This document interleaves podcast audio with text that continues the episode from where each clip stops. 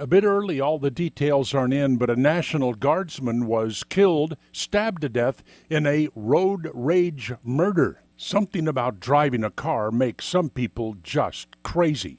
CBS News did a feature some time ago 10 ways to avoid getting killed in a road rage incident. And number one, don't drive slowly in the left lane. Some people do that because they think they're enforcing the speed limit laws. Number two, don't talk things over. Pulling off to the side of the road to settle things, uh uh-uh, uh, don't do it. Number three, don't cut people off. What do you save? Three seconds?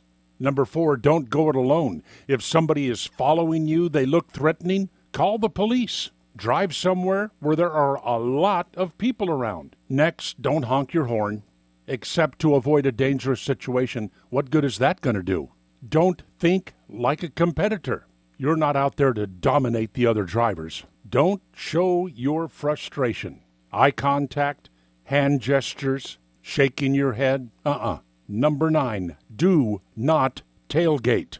Yeah, talk about a way to make the other driver really angry. Crawl right up their rear end. And number 10, don't take things personally. It's not personal.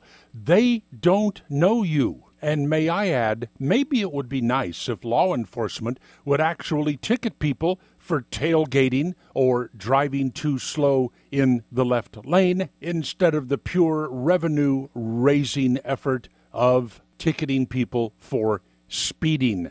That's the easy way out, and it doesn't get the really dangerous drivers out there. People are nuts. Don't be a victim of road rage. In the Solomon Brothers studios in Naples, this is Neal Boortz.